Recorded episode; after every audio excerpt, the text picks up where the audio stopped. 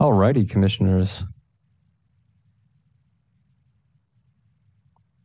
We are ready to roll. Uh, Vicky, at your leisure, please feel free to get started. Okay, good evening and welcome to the regular meeting of the Historical Preservation Commission for June. Recording in progress. And Director Phipps, would you mind calling the roll? Yes, with pleasure. And uh, just a few comments to get started. Good evening, Chair Nichols, commissioners, staff, members of the public. This evening's meeting is being held at City of Sausalito's council chambers at 420 Litho Street and is open to members of the public. Members of the public may also access this meeting and provide public comment through Zoom. And with that, I will move to call roll. Commissioner Lee, Here. Commissioner Weber, Here. Vice Chair Newman, Here. Chair Nichols. Here. We have achieved quorum. We have a full house. And a particular warm welcome to our newest, latest, and greatest commissioner, Commissioner Joseph S. Lee. Thank you. And Pleasure to back be to here. you, Chair.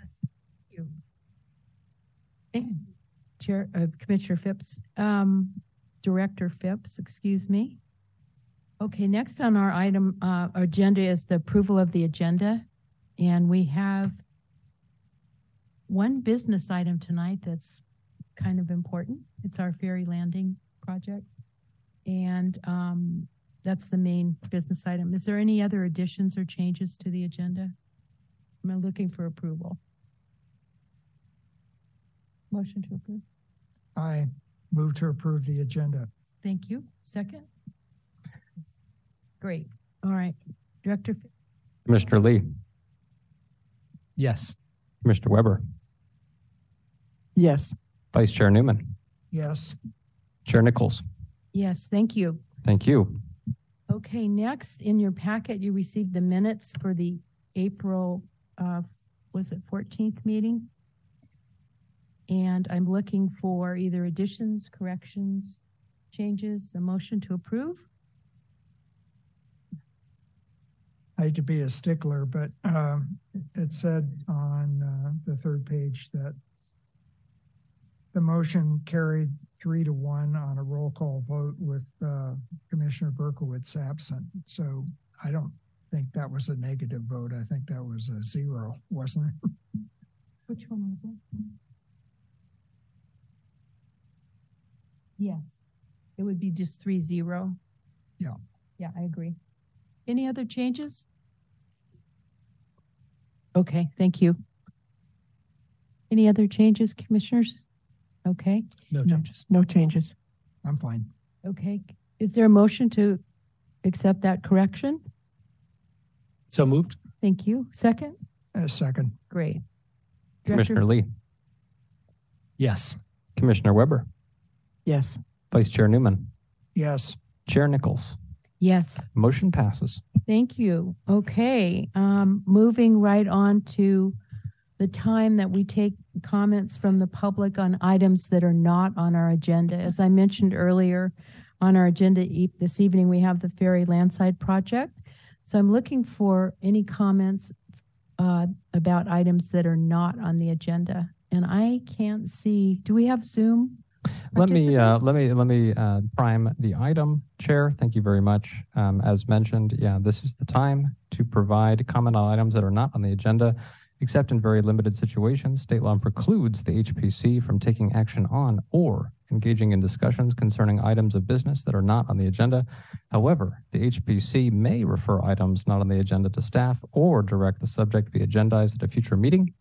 Video or audio public comment participation is limited to three minutes per speaker. If you'd like to make a comment, please raise your hand in person or in the Zoom application, and you will be called upon when it is your time to speak. Um, to raise your hand from a phone, press star nine. Each speaker will be notified when the time has elapsed, and chair, looking to the audience for interested speakers, seeing none. Looking to the Zoom application for raised hands, seeing none.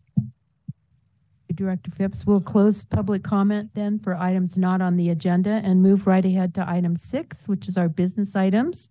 This is the Ferry Landside Improvement Project. Director Phipps, do you have a report or we're going to hear from our Public Works Director? Yes, we are joined here this evening Kevin by Public Works Director Kevin McGowan. Kevin, please take it away. Good evening, uh, Chair Nichols and members of the Historic Preservation uh, Committee. Glad to be here this evening. I'm Kevin McGowan. If I haven't met you before, welcome to Sausalito and welcome to this particular committee. Um, the item before you this evening has to do with the Ferry Landside Project, which was started many years ago before my time starting here in Sausalito. And it's got quite a history to it, and we've provided you with uh, a bunch of documentation including the staff report, which gives you a basic history to it. Um, I'll kind of categorize it quickly, and um, I have uh, Becky Dower from BKF is going to make a presentation for the project. She has and her team have made great leaps and bounds in developing the project itself, moving it forward to the design phase. They've got about 75% plans, which is almost ready for construction. And what we're looking for is your input and your guidance on some of the aspects of this area of Sausalito and um, what we can do to improve the historic preservation in this particular area. And we have do do have a couple items that um, we definitely need your help with, and Becky will review those. So, for short history, the city entered into an agreement with the Golden Gate Bridge Highway Transportation District to accept funds from the Federal Transit Agency, FTA. I always get it mixed up with some of the highway agencies. So um, that that agreement happened in 2017, so quite a few years ago, and uh, we have a budget of about 2.5 million dollars in order to uh, develop a project and construct it, which is not a lot of money in these days and this day and age. So uh, the intent is to make improvements to the ferry terminal area itself to improve pedestrian access, cycling access, and basic um, uh, vehicle access in the area as well, just to get folks to the ferry itself. There's a lot more to it, and I'm hoping Becky can kind of cover a lot of these, especially our concepts associated with splitting the flows between bicycles and pedestrians, pedestrians, which is now mingled together and creates a bit of a congested area down at the ferry itself. So uh, we've had groups meet in the past. We've had a local um, professionals group composed of three architects who help us with some initial concepts. And that led to the basic uh, details that Becky's going to run through. Um, that group has met and we've gone to the council several times and had several updates. And what you're seeing is kind of a culmination of those concepts with getting into the details and trying to get something built. We need to move this project forward fairly quickly. It would be great if we could move to construction in the next three to five months, if possible. So with that, I'm going to turn it over to Becky Dower from BKF. She is our consultant for this project. And she has a slide slideshow for you, and she will run the slideshow from her side. Thank you, Becky. All right. Thank you for the introduction, Kevin. Uh, confirming everybody can hear me. Yes, we can. Thank you. Okay, excellent. I'm going to go ahead and share my screen and I'll run through that presentation that Kevin was alluding to. All right. We're able to see the screen with the PowerPoint presentation. Looks great.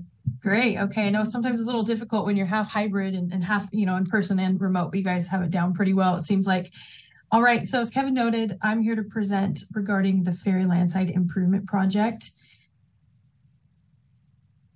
Kevin gave a good overview of the history, so I'll just uh, quickly recap some of that history. The city has funding through the Federal Transit Agency, funding that you you do need to spend um, within a certain time window that I think we're we're certainly still within. The funding was um, provided to the city to benefit users of the ferry terminal. The, the purpose of the funding was to generate a project that would increase the size of the plaza so that the plaza could better accommodate circulation from ferry users, be that pedestrians and cyclists who are going to take their, their bikes on the ferry. The city had signed an agreement back in 2018 with BKF Engineers, um, as well as a couple of our subconsultants, Parisi Transportation and RHA Landscape Architects, to do the outreach and design for the, the ferry landside improvements. So in addition to the consultant group, as Kevin had noted, there's been a, a, really robust outreach and coordination effort for this project over the last several years. Um, that has included the local architect group that Kevin noted, Um, we've met with uh, City Council a couple of times. We've brought the project to Planning Commission for initial feedback. Um, and then we've also engaged with a Planning Commission subcommittee that included some members of um, HPC as well to have targeted discussions about the project um, so that we can get some feedback before we go um, further with Planning Commission. Uh, Golden Gate Bridge Highway and Transportation District is also um, invested in this project as well.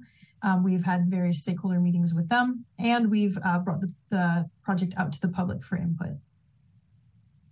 So let's get down to what the project actually is. Um, this is a, a, site plan that's an overview of the project area. Um, so everything that you see that's screened back, that's like a lighter color gray, that's representing um, existing conditions out um, at the site. Everything that you see that's much darker and bolder, these are our proposed conditions. This is a, a sort of conceptual high level site plan here for clarity. There's some nuances in the actual design documents, but this gives a pretty good overview of what we're looking at here. So this right here is the ferry terminal. This is where you would go to board the ferry. Um, this is the general outline of the existing concrete plaza um, through here. For some reference, here's Tracy Way. Um, El Portal is sort of off image over here. And we have Anchor Street. And then on, on both ends, we're bookended by Gabrielson Park and Vina Del Mar Park. Uh, so this area is known as, as parking lot one. Um, and this is that existing ferry terminal or ferry plaza. What this project endeavors to do, as I noted, is uh, quite simply, uh, you know, enlarge the plaza, enlarge the area at the plaza and around the plaza so that we can enhance pedestrian and cyclist circulation in this area. So the project includes components that are um, enhancing and enlarging the plaza. Uh, so this area that I'm outlining here, this is the enlarged plaza. Uh, so that would be in addition to the existing plaza here. You can see where we're about doubling the size of the plaza area. We are also establishing a nice wide walkway that goes up by Gabrielson Park and connects to Spinnaker. Uh, this wide walkway would be intended for both pedestrian and cyclist queuing. So in the summer months when we see a lot of uh, tourists with, with bikes waiting to get on the ferry, this is where those, those cyclists would be standing with their bikes queuing up through here. Um, we've got this row of trees that separates the space. Um, we have these trees for a couple of reasons. One is to provide shade. You know, it gets pretty hot in Sausalito, especially if you're just standing out on the concrete. So this provides shade to anybody who might be queuing here when you get on to the ferry. It also provides a nice sense of place and really frames the view shed, particularly if you are over on, uh, you know, the plaza proper. Um, these trees are spaced and were selected so that you can get a nice view of the bay and the trees would sort of frame, frame your view. If I move down to the south side of the image here, you'll see that um, we have another walkway, a smaller walkway um, intended for pedestrian circulation here um, that runs along Tracy Way. And then we'd continue to utilize this existing sidewalk that runs along Anchorage, Anchor, excuse me. So we have circulation, pedestrian circulation all around the parking lot um, into and out of the plaza area. And then we have an area dedicated for cyclists queuing up here on this planned north side of the plaza. Um, I do want to note that at this time, we're not proposing any improvements to Tracy Way. There's, uh, you know, existing rock wall out there that we're not modifying. Um, there's, you know, features, landscaping, a monument over here that we're not modifying. Um, we're simply tying into that existing curb line that runs along Tracy Way and El Portal here. Um, up on the north here over by Gabrielson Park, um, we are generally within the footprint of the existing parking lot. We are replacing some of the asphalt that's currently parking stalls with this concrete here. Um, we do have an encroachment of sorts into uh, the Gabrielson Park area though. Um, this feature here is a landscape-based feature for water treatment. It's not hardscape. It's it will look like landscaping, a, a, like a slightly depressed area with landscaping and vegetation uh, for water quality treatment. So we deem that area to be compatible with the park use. Uh, so no new hardscape um, outside of the areas that are already hardscaped. All right, so this slide shows that this project, or at least portions of this project area, are within the city's historic district. So everything that you see with that sort of beige or, or light gray coloring, that's the boundary of the historic district. Uh, so it does cover a portion of the old plaza, kind of skims the area of the enlarged plaza. Um, certainly, you know, encompasses Tracy Way in this area. Um, and most notably for our discussion tonight, this historic district also encapsulates um, the Sally Stanford fountain, which we're going to see here in just a minute. Uh, as I mentioned a little bit earlier, we've we've done an abundant amount of outreach on this project. We've got lots and lots of good feedback over the years um, that we've you know intermingled into our design and, and, coordinated and really tried to compromise all of the different needs and wants together. Uh, so this is a, a highlight, a summary of sorts of the different outreach events that that we have undertaken we've got a lot of feedback from that outreach. Um, in particular, we got some very targeted feedback from a planning commission subcommittee meeting series that we participated in. Um, I believe it included at least one HPC member who was a part of that subcommittee um, that happened back in the fall of 2022. Um, from that targeted outreach and from that workshop with the Planning Commission subcommittee, we came away with a couple of targeted topics that we need um, Historic Preservation Committee feedback on tonight. Uh, so these topics here are the ones that I really want to focus on tonight, um, in particular, to get feedback from this group. So the first topic of, of discussion is the relocation of the Sally Stanford water fountain. Um, I'll pull up a graphic here in a minute that better illustrates where that's located. It is located within um, the historic district. Um, and so this is an item that we want to get some feedback on. We understand that the fountain itself might not be historic, being constructed sometime in the 70s, I believe. Um, but nonetheless, we want to get feedback on that fountain and our ability to relocate that fountain and specifically where we can relocate that fountain, understanding, um, you know, some of the historic or quasi-historic um, significance that that fountain has. The second item that we want to get some feedback on is what sort of configuration should this relocated fountain have? Should we replace this fountain in place? Should we look at a new configuration, a new design for the fountain? Um, and then we want to explore some options potentially to incorporate maybe some historic elements around the fountain where it is, you know, when it is relocated, be that some signs or imagery, um, interpretive informational signs, stuff such like that. All right, so getting into our first topic, the relocation of the fountain. The fountain is in a rough spot in terms of um, promoting circulation for cyclists and pedestrians. Um, with our widened plaza, with our enlarged plaza, this fountain kind of ends up in the middle of, of everywhere. Um, it's it's near the ticket booths. It's it's just near where you would disembark from the ferry.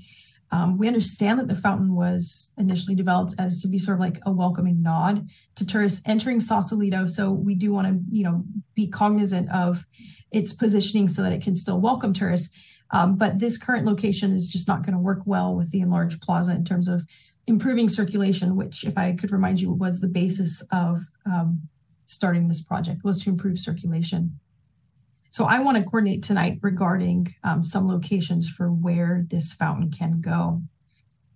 Uh, so this graphic shows sort of at a high level where that existing fountain is over here in this blue circle.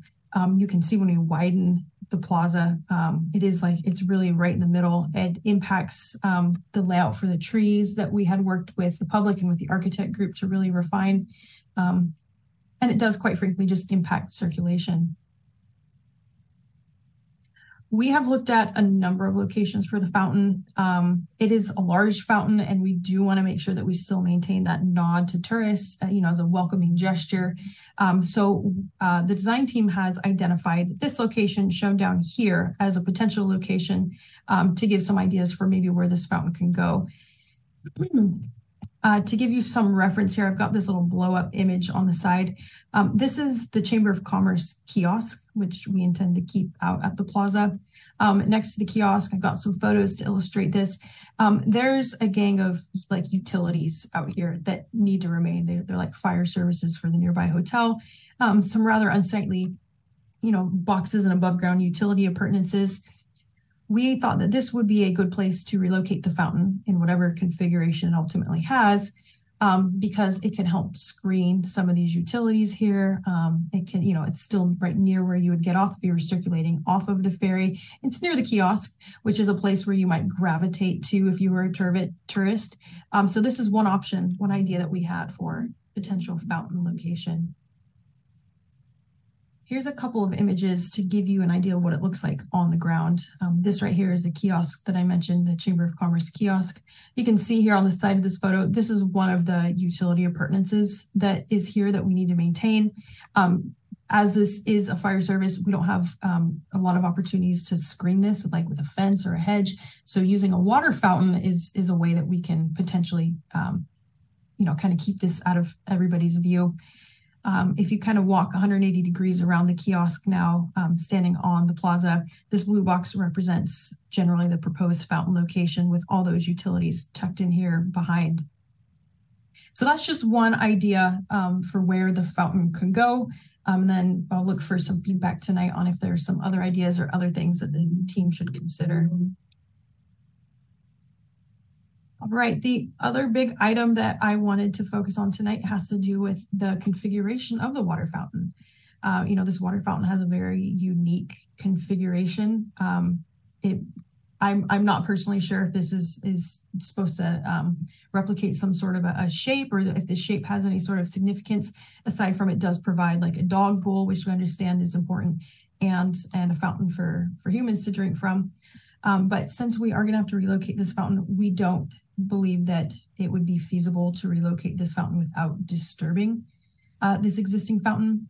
Um, it's likely that the things that could be salvaged from this fountain would be the bowls, would be the fixtures, and would be the plaque, but that the actual concrete elements themselves uh, would not be able to survive the move. Um, and so, in light of that, we are interested in exploring ideas for how we should replace this water fountain if it is relocated.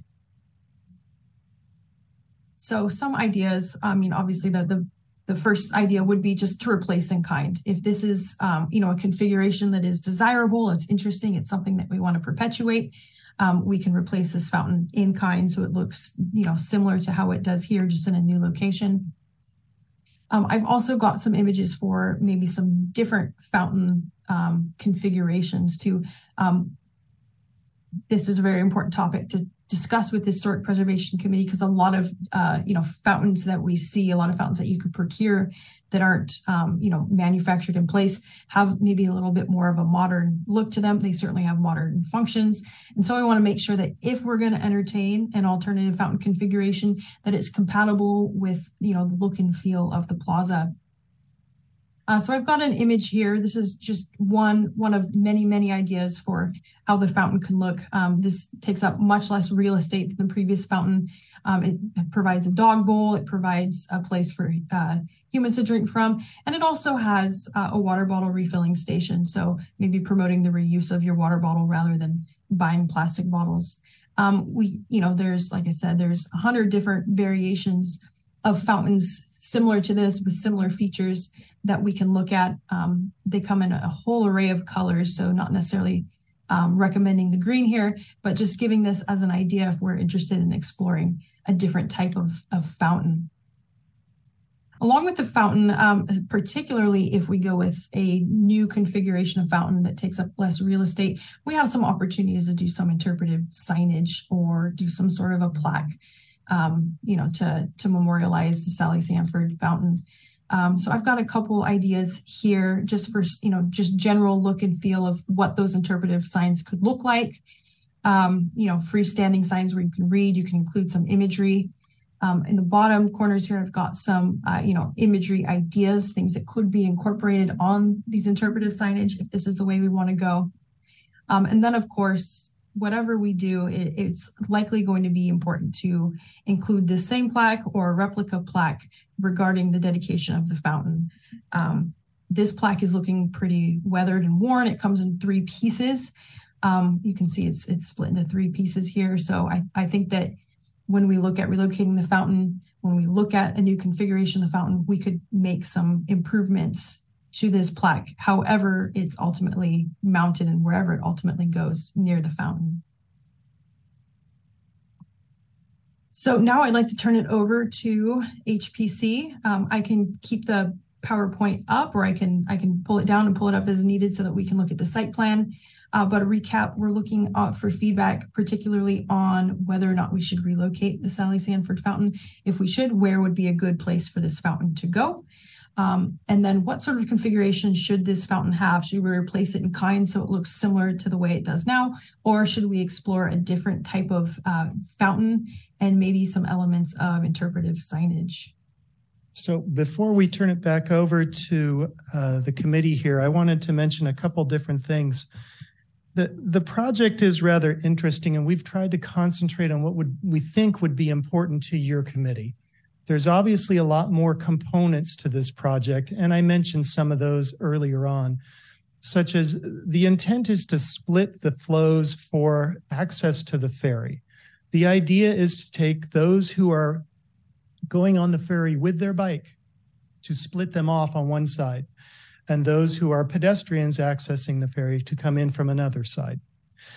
Um, that doesn't mean that Tracy Way goes away. It doesn't mean that uh, people who rent their rent bicycles from San Francisco's will not drop them off anymore. That's still the same system that we have today. Oops, sorry. Um, I just wanted to mention there there's more components to this, but we kind of wanted to concentrate this evening just on those issues that we felt were important to HPC. And a couple other things that are important to mention that you might have questions on. In this project, the way Becky has this structured is we're going to have some bid alternatives as well. So there are some other components here that we would like to get additional pricing from contractors, such as the connection between Tracy Way and Anchor. That needs to have a safety improvement. That doesn't necessarily have anything to do with HPC, but it's worth noting that we're going to get an additional price for that from our contractor so that if the city council wants to move forward with making some significant changes in that specific area, they can add funding in order to do that. We're going to do the same thing with resurfacing the parking lot as well. We're going to get an, ex, an additional bid so that we have the ability to say, okay, council, do you want to put some more money into this to resurface the entire parking lot? One of the reasons to mention this is, again, $2.5 million doesn't go very far. Mm-hmm. And we're anticipating, at least the latest engineer's estimates that I've seen so far, just for this and a basic slurry seal or a micro seal of the parking lot have exceeded the budget already. So we're already over that. So what we're trying to do is structure this in such a way that adds alternatives and that we address the issues associated with the FTA grant at the same time. Um, if you'll notice also the views on this particular parking lot and the uh, the plaza, they do include some trees. They do include, I'm sorry if you can't hear me. They do include some trees and opening up some of the view corridors themselves because the view from here is rather spectacular. And so having a wider plaza area uh, right now, I don't know, Becky, if you've got some pictures of what it looks like today, but there are some uh, planters that are out there that can obstruct views as well. The idea is to open some of that up and enhance the view itself. Becky had mentioned that there are other opportunities for historical um, signs. And, you know, I've got a family in this county who's been here for a long, long time. And this used to be an area where you could take the train, get off the train, and get on the ferry and go to the city and then vice versa from the city you could take the train all the way up to calistoga if you wanted to or even further so this is a good opportunity to really take a look at at maybe putting some signage in this area that emphasizes that historical component and i would hope that we could include a, a, type of signage that we can move out every year. All right, let's take this one out and give some more historic uh, information for those boarding the ferry or who are new to Sausalito. Now, the location and the place of those can always be moved around itself, but the intent is to enhance the the uh, this area specifically of Sausalito and its historic nature, without uh, jeopardizing the views and with encouraging folks to visit the area altogether. Um, there are more components that folks have been concerned about, such as access to the Sausalito Yacht Club we've got some signage and issues, not issues, but we're, we're addressing that with our traffic consultant. So we still believe that this approach is the best approach in order to split the flows to the ferry itself. And we will be proceeding with this specifically. We've also added more bicycle parking um, with the intent of of making that a little more friendly to local, uh, local bike parking as well. Folks who want to come down and, and lock their bike up and go around the town. And, um, there may be other opportunities for other improvements. But in general, we wanted to concentrate specifically on the HPC components. So with that, um, Becky, if I've missed anything, let me know. Uh, but I think we would love to get your input on your thoughts on things that we could include in the project and um, your basic thoughts on the project would be great. Thank you for your time and I appreciate that. Thank you, Kevin and Becky. Does, excuse me, do any of the commissioners have questions of staff at the time, at this time on any of the presentation? They need anything clarified? I have a couple of questions. Um, Becky, can we go back to, um, I guess it would be your third page on the project site overview. And now I've heard more discussion about it, so I'm even more curious. In the lower left-hand corner, is that, those hatch marks, one is the, is a crosswalk. And then to the right of that, is that parking for bikes right there? Correct. These are bike racks right Is here. that not and- the site of the War Memorial down there and there's currently benches there? This Uh, the War Crosswalk. Memorial is, yeah, is down here. Okay, All right. on right. the opposite back side of farther. Tracy. It's hard to tell on here. Okay, thank you.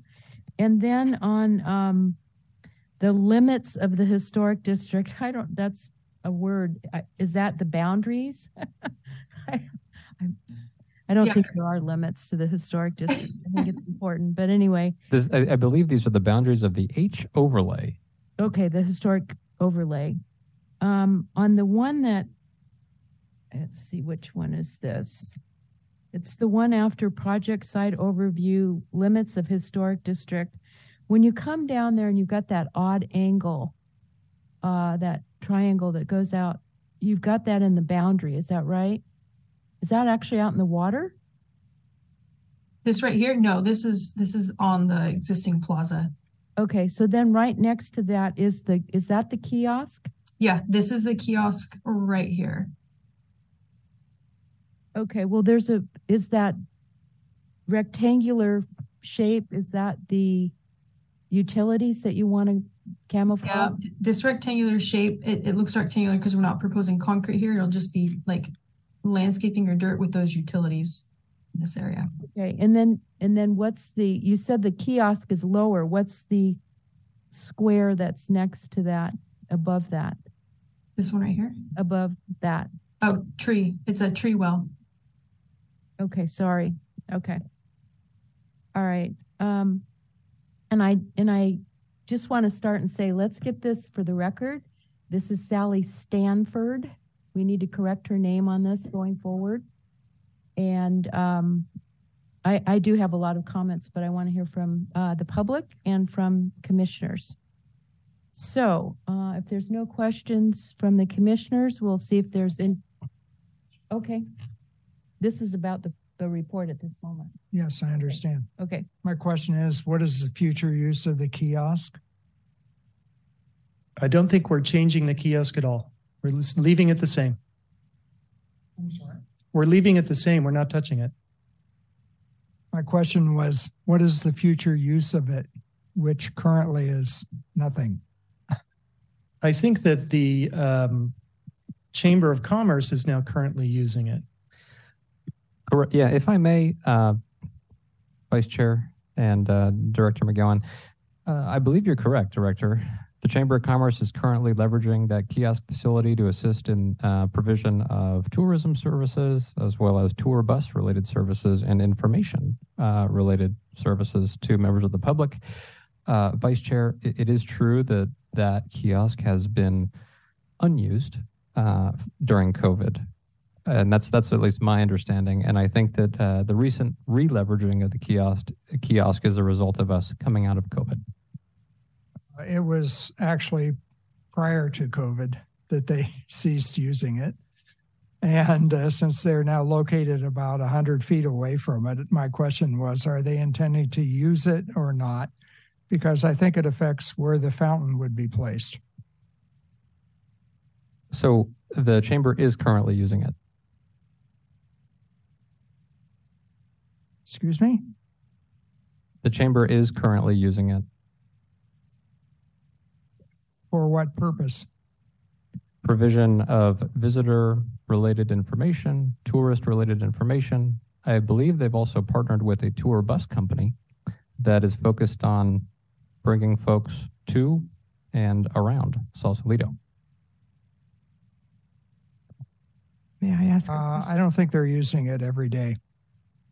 But I would question what their intended use is of it because it used to be staffed, at least in my recollection, almost every day for certain hours for visitors. And so therefore a drinking fountain next to it, a lot of sense to me. Since I'm a frequent who walks by that and wondered if they are int- to continue. Uh, it's uh,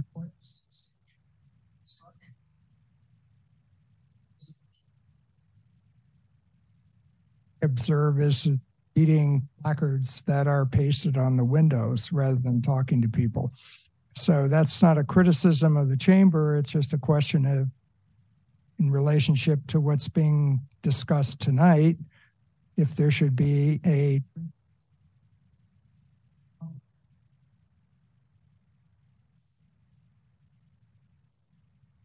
I'm sorry. No, thank you. I pushed it once too often. anyway, that's my question. And uh, maybe it's more of a statement, but at any rate, I think it's germane to the topic tonight. Thank you. Okay, any other, any other comments? Uh, uh, actually, we're still commenting on the report and then I'll take public comment and then we can come back and Correct. deliberate if you want. Um, my only comment on the fountain is that it's functional, not decorative. It may have a plaque on it, but the replacements I see are purely functional. People leaving town are probably a lot thirstier than people who are arriving. So it might be more beneficial to have it in the waiting area, not on the arrival area. I, I, again, you have been like Gulliver in the land of Lilliput with this thing, and I don't want to quibble. Um, secondly, the parking lot uh, plan. I realize it's very late in the game to to ask, but is there any possibility of a perm- permeable permeable surface versus asphalt? I don't think so, but I thought I would ask. You know, anything is possible. However, permeable permeable asphalt or permeable concrete is rather expensive. We don't want to dig too far in the ground here. Um, That's true. we we there are certain areas in Sausalito that have contaminated soils, which we found with other projects, and I uh, they have been found around the railroad tracks. Go figure. So here we have a system that uh, was just covered with railroad tracks in years past and is in completely on fill, built in the 1920s and 1910s. So we really don't want to dig too far in the ground. So my recommendation from a city engineer perspective is not really right now. This is not the greatest site for it. Let's pick something else that drains better and that can accommodate more permeable material. One last question. Um, in the plan, I, sometimes people wait a very long time for the ferry, but I don't see any benches or historic benches in the plan for them to, the elderly or disabled or people who are just tired to, to sit down while they wait. Um, has that Becky, do you want to kind of talk about that? I know you had some pictures. Our landscape architect, RHAA, has been working specifically on place, working with uh, SWA to place the trees and to take a look at the benches specifically. Uh, these are obviously concept benches themselves, but we're working with SWA, um, a local group, and Sausalito Beautiful to help us determine exactly what type of trees and what type of benches would go well in this specific area. So yes, there will be benches. Thank you. Absolutely. Any other comments? Chair, one last question. Sure. Um, apologies if this should come in deliberation, but I'll, I'll raise it, uh, to either Kevin or Becky. My question is, what other locations did the design team consider? Um, we've seen the one that's been proposed, and I'd be curious to know what other locations, uh, were considered in the process. For the fountain itself, Correct. You know, we did, Becky, you can correct me if I get this wrong. We, we took a look at moving the fountain over to the uh, east side. And that would kind of conflict with the bicycle movements as well. We also took a look at, okay, what do you do? You put it right in front where it kind of looks right now? No, that tends to be a conflict as well.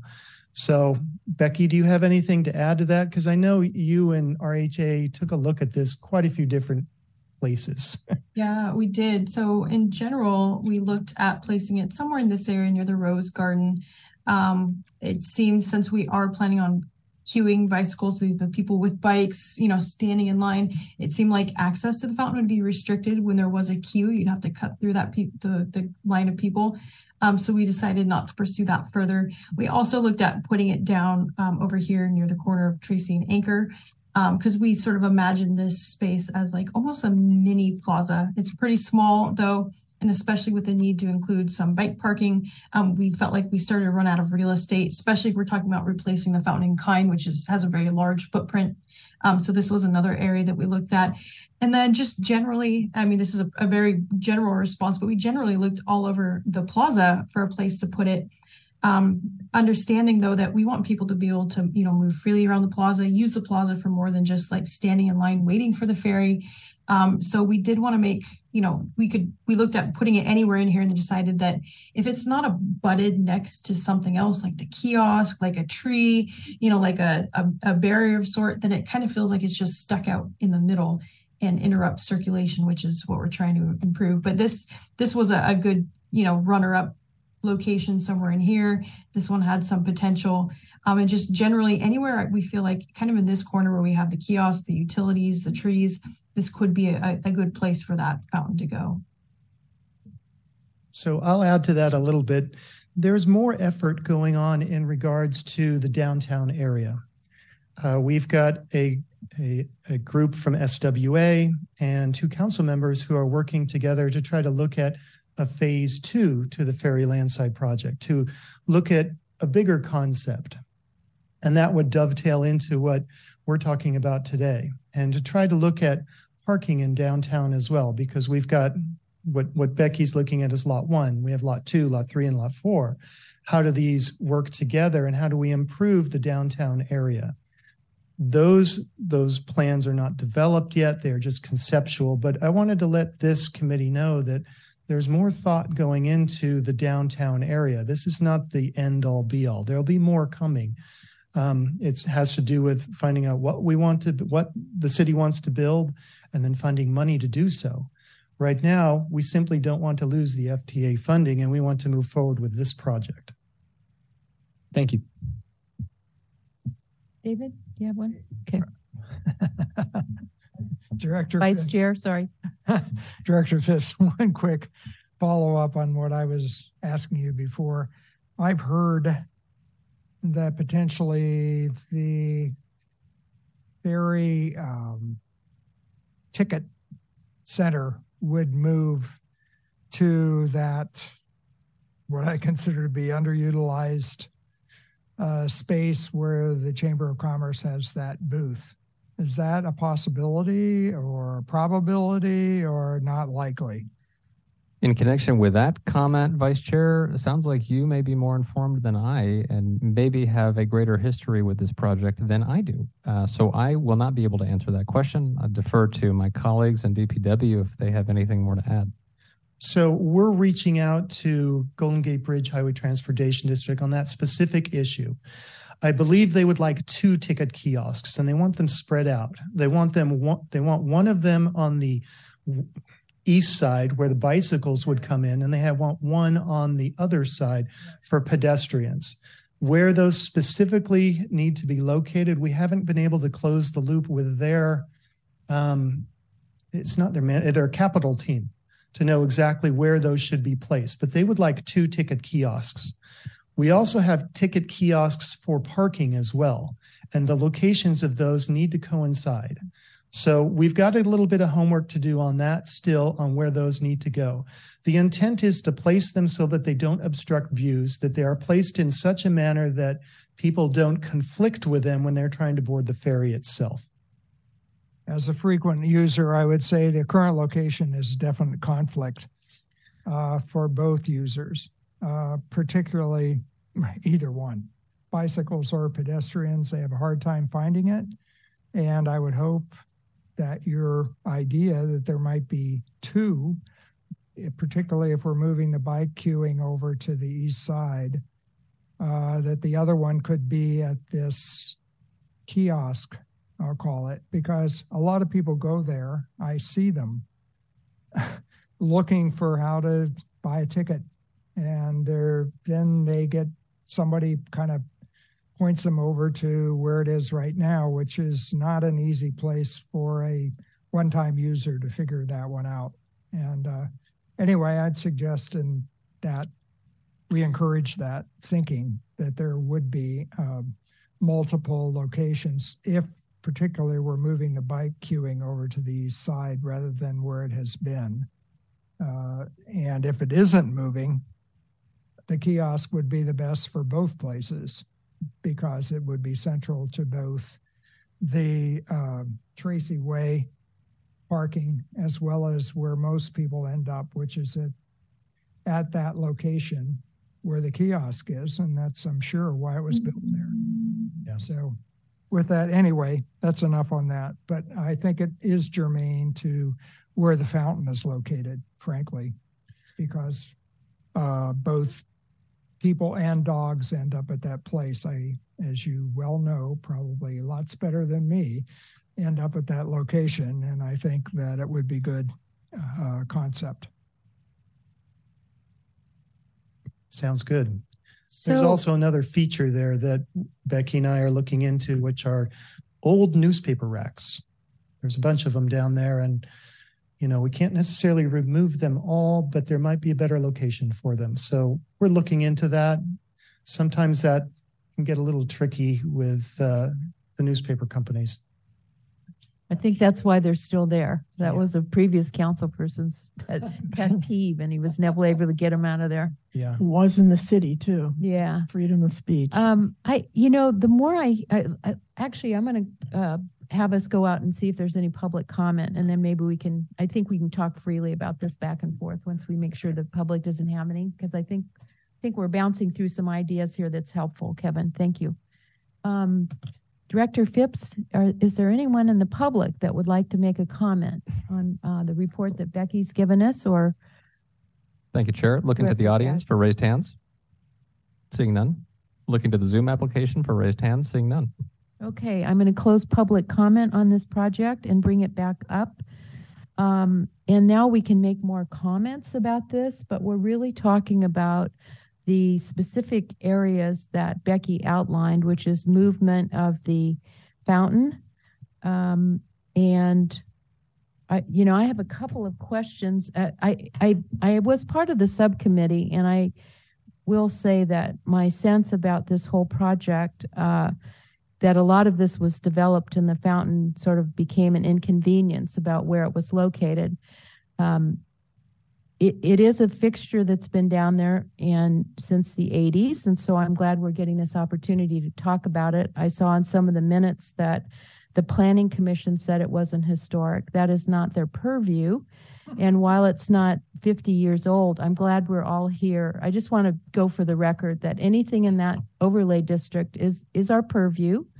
Um, we take it seriously, and if anybody has seen the video of the dedication 30 years ago, there were 300 people in the community that showed up that each donated a dollar and a dollar from their dogs to get those things installed. So saying that, I wanted to ask if you'd done any outreach with the um, Sausalito Foundation. I'd like to get them involved or at least have them here. I don't even know who owns this fountain. Does the city own it or does the foundation own it?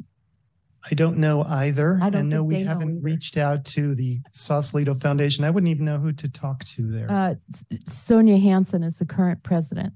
I looked that up recently. I think you know Sonia. Yeah. Yeah.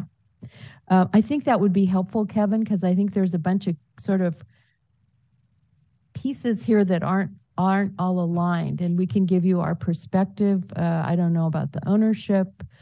Um, you know who. Okay, let me back up, and it, it it seems to me that what I'm seeing about the relocation of this is along that almost linear kind of area from one area to the other, which makes me think, is that easy because there's water lines there or something like that? Okay, so it's a it's a practical infrastructure uh, situation. Um, I will say from looking at the video that where the fountain is now, uh, as the videographer, who's a person in our community, former council person Peter Van Meter, as he's narrating, he tells us that the location they were at, where it was originally installed, is very close to where it's being proposed to be returned. The kiosk wasn't there yet in 85.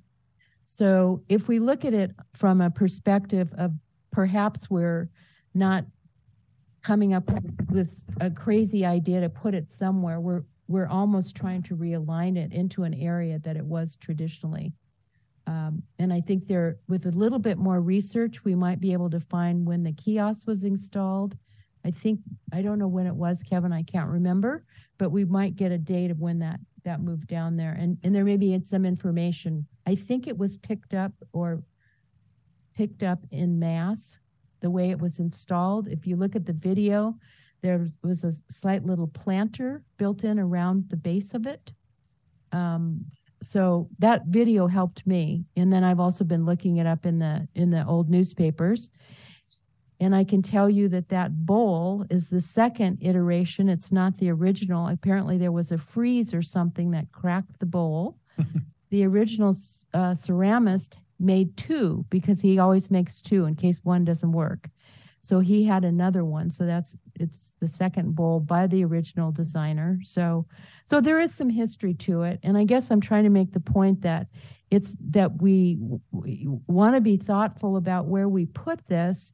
Uh, it's not just for uh, utilitarian get a drink of water. It was put up for a notorious uh, beloved in some uh, ways character, Sally Stanford, who had her dog Leland and who wanted to, uh, you know, uh, give something for the dogs and and for the people here. So it's not just a tourist attraction. So you're going to hear, hear that comment be a preface to um, redesigning it or taking parts out of it or whatever on my part. But I know that needs a broader discussion. So I don't want to hog up the whole conversation, but um, I'm glad we're having the conversation. I think we need to be thoughtful about where we put it. Uh, I have been hearing people talk to me about it and um, as close to the original intent as we can get it uh, to be an asset or a resource down there in the district where it came from is, is going to be what I'm going to be trying to shoot for.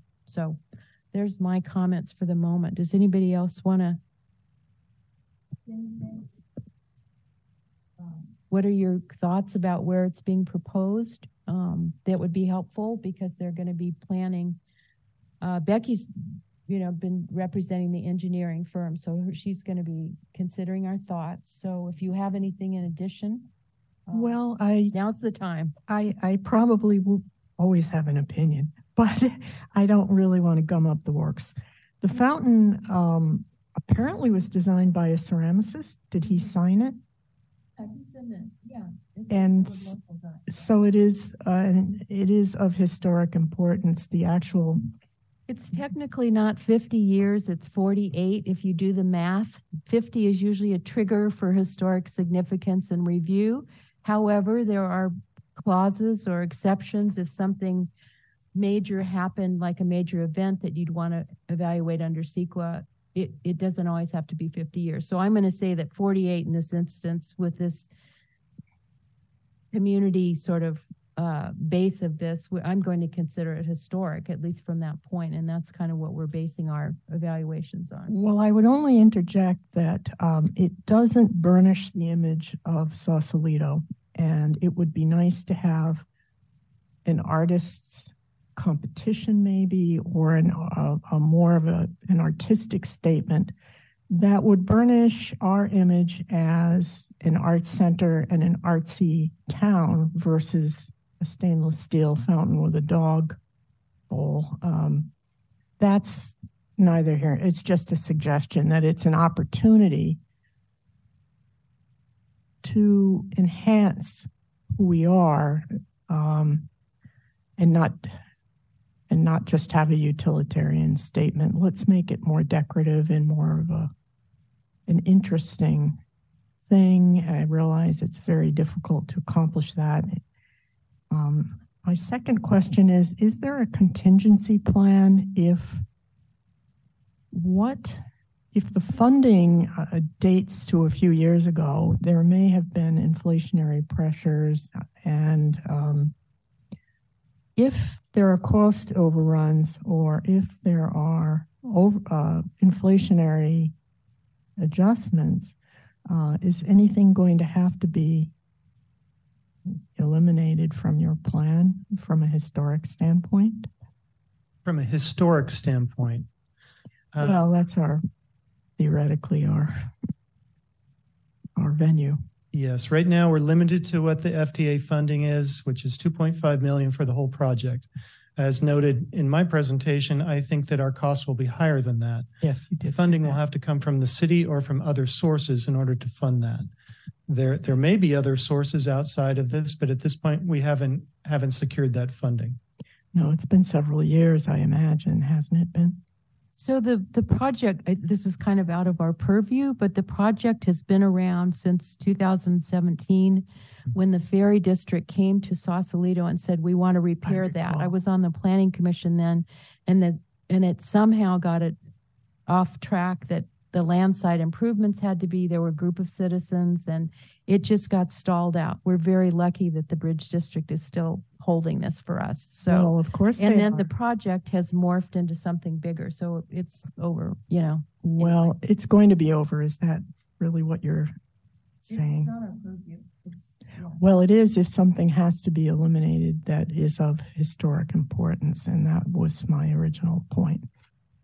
You mean like the moving of the, Something, the fountain moving or um, the kiosk or the plantings, the benches, it's, if, you know, the funding is questionable, do you have a backup plan?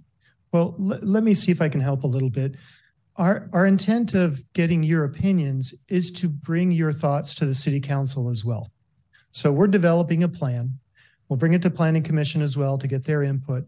And ultimately, it's got to go to the, to the uh, city council before we actually bid the project. So if you have input saying that, hey, we really want to make sure that this fountain gets replaced, um, maybe where it was originally placed in its current configuration, and that's important from your perspective, the city council will make the decision ultimately if something has to be cut. It won't be from a staff perspective. We'll bring your opinions to them, let them know this has been very important to the HPC. And so they can make that decision themselves. Uh, yes, Yes, thank you. Um, well, first, just to the team, thank you for the context in the presentation. Um, for my general position and on this, uh, lo- uh, congratulations on your perseverance uh, for this long-running project. Um, that yeah, this that uh, should go on record and, and is worthy of notes. Um, I think with uh, if if I'll attempt to bring um, a few thoughts together, I, I want to echo Vice Chair's uh, comments on uh, recommending an inquiry into the Chamber of Commerce and the, and the current use and intended use in the future. I think that does play an effect on on uh, the what I what I appreciated from the chair's remarks. This narrative of returning the statue, respecting the origin story, and returning the statue to or a water fountain to its original location. Um, And when doing so, considering what features of the, the water fountain uh, as its current structure are worthy of preservation and, and, of historic relevance, whether it be the, the, the, the artists and the ceramics or the, the dog bowl, like identifying which features are of worthy and historical significance and understanding in respect to budgets, what those would cost and what should the funding not be there would need to be removed. Um, but in general, those are general comments and excitement for the project. Mhm.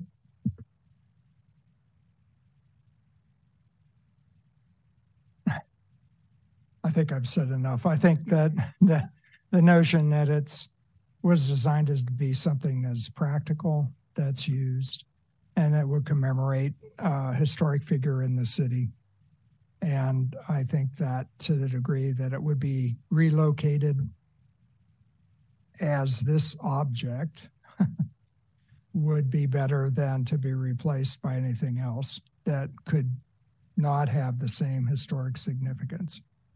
Um, and I, as I mentioned, if if it become is located in a location that relocated in a location that's more practical, I would put it than it is today, based on my observation of hundreds of times walking by it.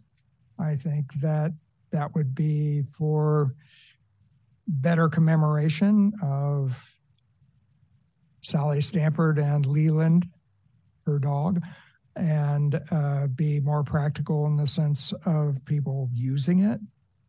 And also that they would then, in using it, recognize that it was a memorial to someone that was eccentric, but specific to this community. And and I think that taking all that in mind, that I would recommend that we this structure to me as an architect doesn't look that difficult to move with a forklift and a bit of plumbing expertise uh, that we keep that and not replace it with something more mundane that could be lose its significance to the community. So from a historic perspective i i don't have a problem with moving it. I just would like to move it in a place where it would really be respected and used. And uh, so, again, I keep going back to that kiosk and what that's going to be now and in the future. And to the degree that it becomes a central focus for walk by pedestrians, like a lot of us do when we're walking through the park or along the coastline, or for visitors, I think that would be great. Uh, and I frankly think from my experience, personal experience, it's not in a very good location right now because people kind of, if you excuse the expression, fall over it. Uh, not literally, but almost. And I think it would be better to to be sited in a way that really works well with this, as well as what you just briefly described as phase two, which I've heard a bit of on my own. And uh, particularly if we move the arts festival to that area somewhere in the hopefully foreseeable future. Uh, and God help where we put all the parking, but at any rate, it would be an even better location in that regard. So um, I appreciate all that you've gone through and thank you for mentioning that. Uh, having been a staff member on the other side of things like this, I assure you I appreciate uh, getting all this input and trying to make everything work. So thank you very much for uh, your involvement and for the consultants' involvement and uh, the two architects and one landscape architect that participated with you in this endeavor. I think they have done a yeoman task uh, pro bono for the community. Thank you. Thank you. Uh, one brief comment. It was helpful for me in your explanation of where you chose to put the water fountain, Becky, in your um, when considering other locations. As you uh, in, in, as, as I envision your next presentation, I would wonder what it would look like for an explanation for your configuration of the structure of the water fountain um, and any interpretive signage. I know you briefly mentioned options that exists. Um, I would want to hear more around your consideration of a proposal or two or three proposals based on your knowledge uh, of the project itself. That would be helpful for me. So, um, following up on Joe's comments, um, I just had a couple of thoughts about, I think there can be more help here, Becky. There are people in the community that are certainly associated with the Sausalito Historical Society, some who are professional, who have done some of the signage downtown. And since the district, uh, this is part of the district, I think the cohesiveness and the, and the, um, uh, the look would be, um, important. So you might be able to get, you, you may not have to design from scratch. Uh, there are some people that have worked on that. Um, I've got, uh, I think I've got a couple of names and I can't think at the moment uh, exactly who it is. The other thing is, um, if you want to do some symbolic sort of um, plumbing, um, Kevin, um, Burkell did the original installation, and one of the men that was working there at the time now owns the company. And I had a brief conversation with him, and he remembers doing this. So maybe Burkell could do, do the moving or something. They're a local plumbing company. Um, the uh, let's see the signage and um, let's see what else did I have. Um, I I also am concerned or curious. Uh, being very visual, I have, I think we have a couple of moving targets here, but I understand where you are in the process, that you don't know exactly where some of these things are going to go. In the staff report, there was even something about having to do some language to get, make sure we get the grant money. And I know they have real specific language. So do we know that this particular iteration is close to what me may be uh, approved, or are we kind of going ahead of ourselves? I don't want to delay anything, but if, if it would be a totally different um, picture, then, um, well, maybe you'd have to come back and ask us, hopefully, or something. But I think the only component that's remaining having to do with the grant specifically has to do with the uh, ticket kiosks. okay, So that's the thing that we haven't closed the loop with yet. okay, And we do need Golden Gate to help us out. They have a pretty big staff and I don't think that my contact is the right person to contact. So we've had just a little trouble getting hold of the right person. okay, We have closed the loop with their bicycle expert. She likes it. We have closed the loop with um, their other folks having to do with the plaza and the splitting the flows. They like the concept as well. great. So, you know, it's not like we haven't been talking to Golden Gate specifically. We have. We just haven't found the right person to talk to for the kiosk, the ticket kiosk. So I'm wondering if it would be helpful for you, since we've, we've made more general comments, would, would we like to do a somewhat of a straw poll and see who wants the original structure or who would want the configuration? I would not be able to sign off on any of this till I saw this come back a little bit more detailed, but I think you can get the concept. I don't think you're going to be moving this immediately, uh, in this instance. Well, Um, what we're looking for is your guidance on this. Our next step is to bring it to Planning Commission. We're not anticipating to bring it back to the HPC. Okay. We've done that before and, and we, we need to keep the project going. Okay, well, I'm gonna, um, do you need a, um, do you need a formal action? you We need a- do, we do not. No formal action taken tonight, Chair. Uh, Okay, Just comment, feedback, and questions that we can carry over into the next planning commission meeting. okay. Well, then I would like to say that I am in favor of, um, keeping the original structure. I hear the comments about the aesthetics, but we're here to talk about, um, this particular asset or resource, which is, um, because it's been there, has some history here. Um, I think that also if you talk to the foundation, this could be a fun thing for them to do to get everybody to give a dollar to help you get this thing moved and to get some contract work, uh, concrete work would be fun. So um, there may be a way to help the city do this so that we wouldn't have to lose the, the part of this part of the project. Um, I'm not in favor of it being moved. At one point, we were talking about Gabrielson Park. I know that's been taken off the loop. That's just too far away for any context of the area. Um, and particularly if it would, if it ended up that, you know, under the secretary's, uh, standards, things are old. They have to be rebuilt. You don't just, you know, get rid of them. This can be, this could be rebuilt and replaced. So I would like, uh, to explore that more. Uh, at least I think that the, um, major, it, it's never been formally evaluated, but I would say that the characteristic features would be the ceramic bowls and the plaques. Um, I don't know, I've not heard about, there was a time capsule put in the, in the far left panel behind that. B. Seidler put that in on the video. I think when it was moved, no one found that, so I don't know where that is, but that was in there behind those plaques. So there's like a little recess in there. Um, I mean, those would be my thoughts. I, I, I, I am not in favor of any of the, um, other configurations because I think that's almost like replicating a Victorian next to a, a Queen Anne Victorian that you make it look Victorian, and that's not really what, uh, is done in preservation. So, um, you know, maybe we could see, maybe it's co- totally too cost prohibitive. I don't know. I think we've got some really creative people here that, uh, may, may want to do a concrete platform and love it, and we could raise some money for it. So I'm willing to help if you want.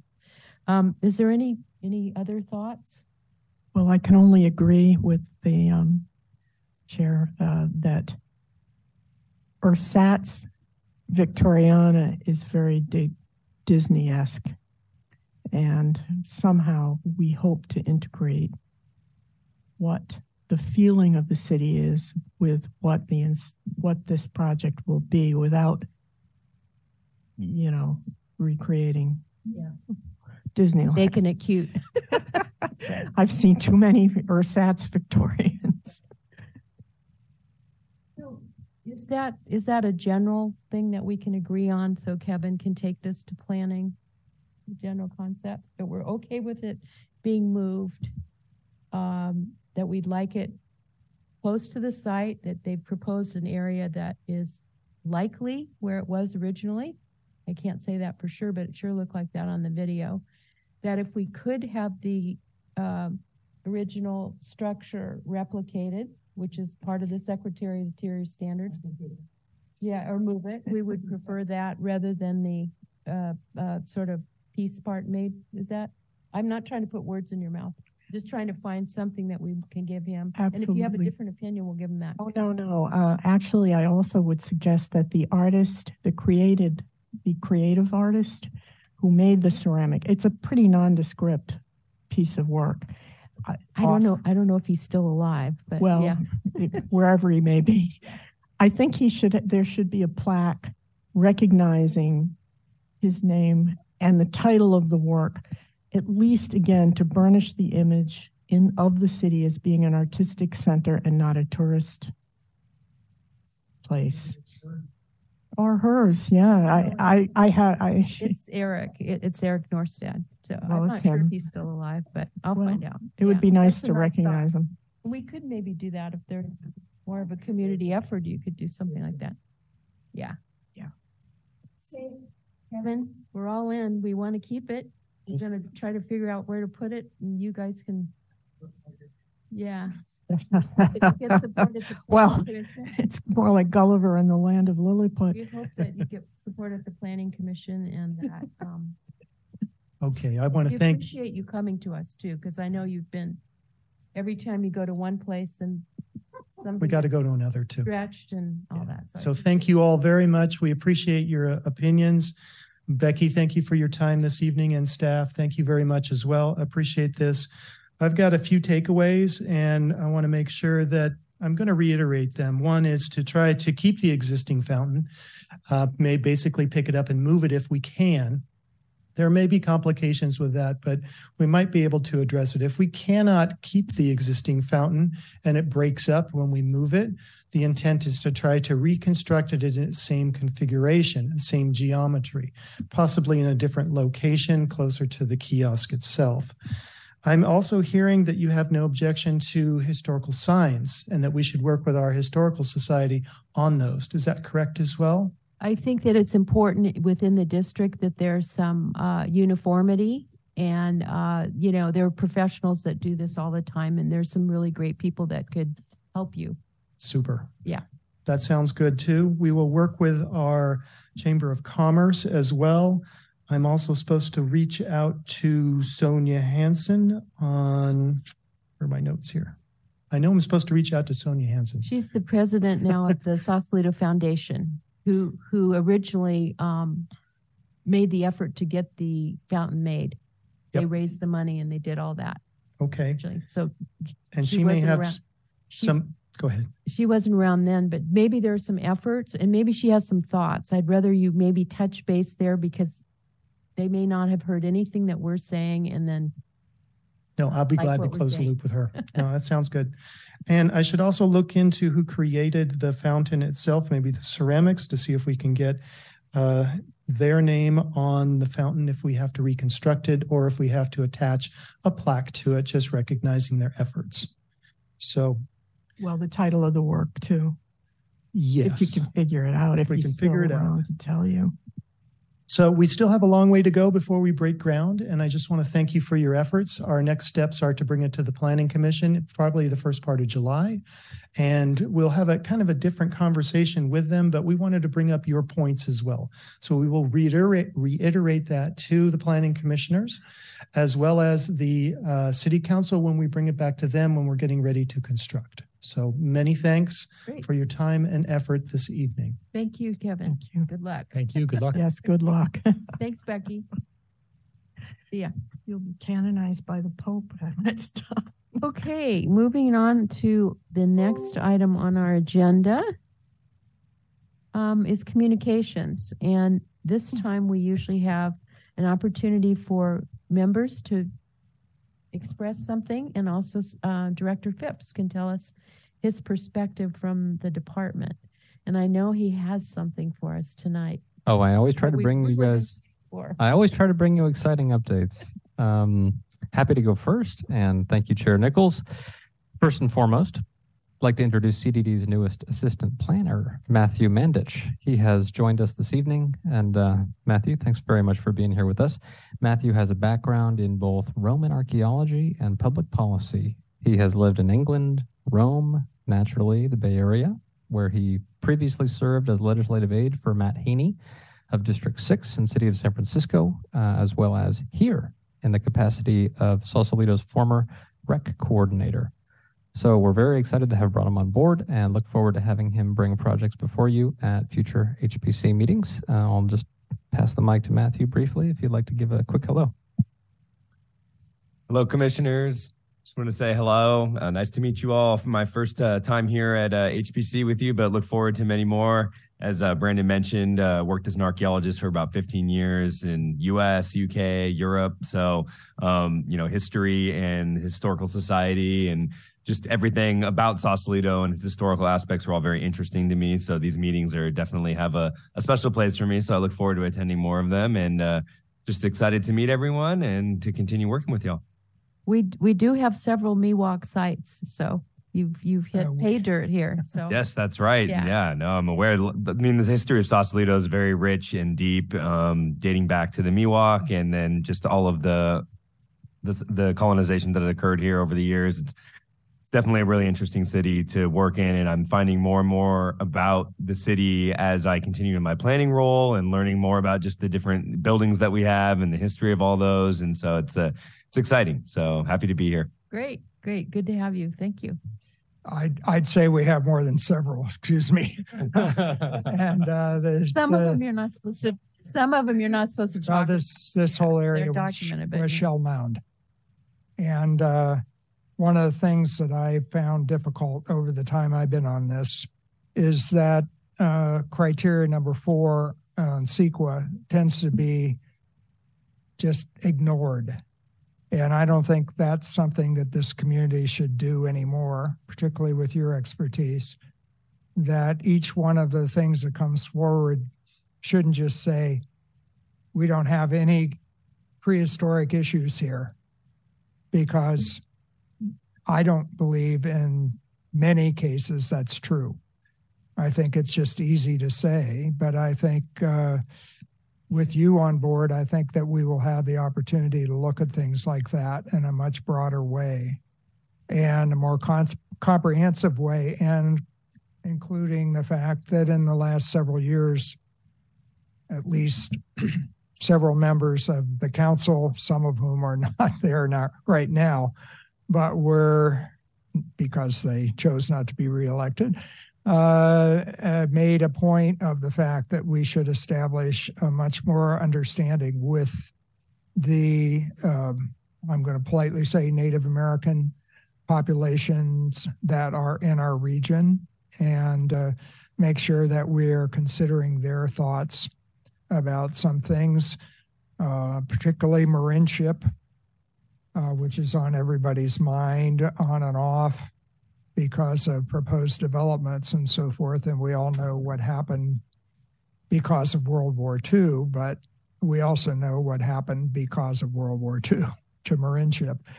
And uh, so I'm really happy that you have that background and that you'll be able to look at those things for us so that uh, when we look at CEQA for projects, we don't just ignore number four, that we really have a way of looking at this comprehensively. And so, welcome for sure. And uh, Brandon, thank you for adding this expertise to your staff. Thank you. Much appreciated, Vice Chair. Uh, I have a few other communication items for you this evening. Uh, lots of exciting things happening in Sausalito. At yesterday's City Council meeting, City Council authorized the City Manager to enter into a professional services agreement with New City America Incorporated to retain a consultant for investigation and potential formation of a Sausalito Business Improvement District. Staff look forward to exploring this potential opportunity with the consultant, and we'll continue to keep commissioners apprised of the project status. And um, just as far as area is concerned, you know, we really haven't settled on a boundary yet, and that boundary will come out of a formal survey process of business owners and property owners in and around the city's downtown commercial district. Certainly may impact the commission, as of course the H overlay is very much within the city's downtown commercial district. So happy to report on that. Uh, we think it has potential to be a great win-win for the city as well as business and property owners. On to communication item number three. I am very pleased to inform commissioners that HCD has found, that's uh, the Department of Housing and Community Development at the state, has found City of Sausalito's housing element in substantial compliance with state housing element law.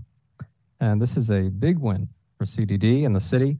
Many thanks to all commissioners involved, Housing Element Advisory Committee, Planning Commission Working Group, our consultant, Beth Thompson, of DeNovo, City Attorney Sergio Rudin, and city staff, CDD staff in particular. City of Sausalito continues to be the only jurisdiction within San Mateo County that has an adopted and compliant housing element. And we look forward to carrying forward the housing element programs, including the rezoning initiatives that will reflect the new densities in our code. So many thanks. Happy to report on that one. Uh, lastly, It's some really good bragging rights around the county. Oh yeah, I, I'm I'm enjoying it. I'm enjoying it. But but it, it is really a testament to the community that we have here. Um, so so many thanks. Lastly, we have briefing binders for you. I'd like to apologize for any technical difficulties experienced by commissioners in accessing the shared OneDrive file. Uh, we recently transitioned internally from Dropbox to OneDrive, and our primary admin staffer is out of office. So as such, we're still working out the kinks with the new system, and we will correct the access issue as soon as possible. Um, to supplement the virtual resource manual, we have provided commissioners this evening with hard copies. Um, and with that in mind, I'd like to respectfully assign some homework to commissioners. And uh, you, you guys can, yeah, you can hand it out or pick it up on your way out. Yeah, thank you very much, Matthew. So as far as homework is concerned, Thank you very much. please review the resource manual to acquaint yourself with the contents. Uh, it is robust, and, and we've tried to provide as much information as possible that would be helpful and update any of the older information that was provided in previous binders. Um, as you review, please do not hesitate to craft questions, comment, feedback, critique, if you like, and provide them to CDD staff. We will compile your questions and comments over the next month, and if, if appropriate, as uh, desired, as needed by commissioners, we'll agendize a more in-depth review of the resource manual on the next HPC agenda so we can have a group discussion. And your participation in this effort is greatly appreciated. Thank you.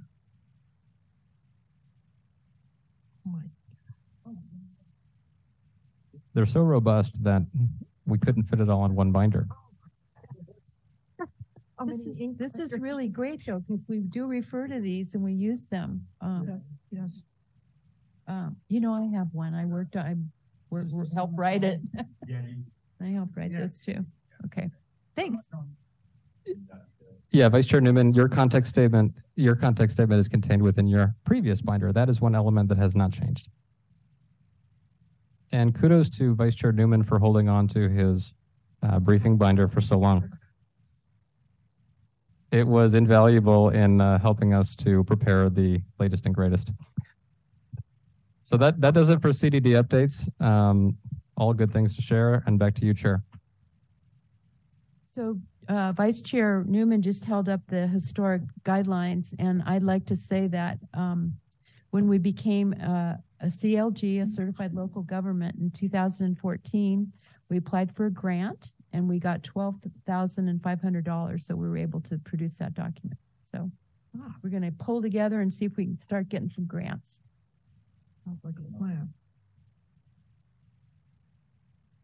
Does anybody else have any communications, anything that? I would just like to add, I don't, I don't know if- if you were, I went to the council meeting, um, Tuesday night, listened in Tuesday night. And I ask that the council, um, under future agenda items, consider doing the interview for, um, uh, potentially a fifth member of our commission. And it sounded like they might be considering that soon, so hopefully we can get the full complement of our committee. That's all I have. And if there's nothing else, I just, yeah, I have to explain okay, about, you know, that's.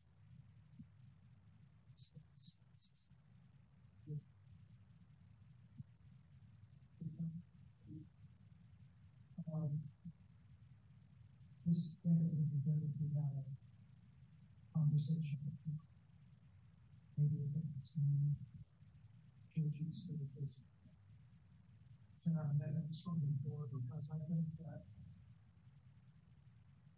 preservation sustainability, just pretty much like that.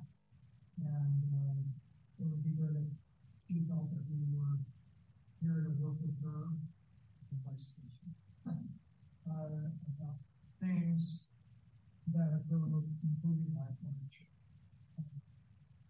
And anyway, I just mentioned that again, this is. I'm sure she's very busy, but, uh, you could checklist. and And, thank you, Vice Chair. I'll, tr- I know communications are one way, so I'll try to keep this short. Uh, just as a point of clarification, I, I don't have the minutes in front of me. Um, are we thinking maybe this is a proposed agenda item for Katie to provide a presentation to the HPC and maybe give commissioners an opportunity to have a discussion with her and go back and forth? Is, is that the idea? And I, I'm all for it, but I'm not sure exactly what we're, what the discussion is gonna be. uh, sustain- Sustainability and preservation. The, the most sustainable building is one that's already built. Oh, right, you'll read that in the guidelines, that's one of the Yeah, I first things we wrote. I think it would be good to understand how that's being implemented in our city. Oh, okay, I see what you're saying.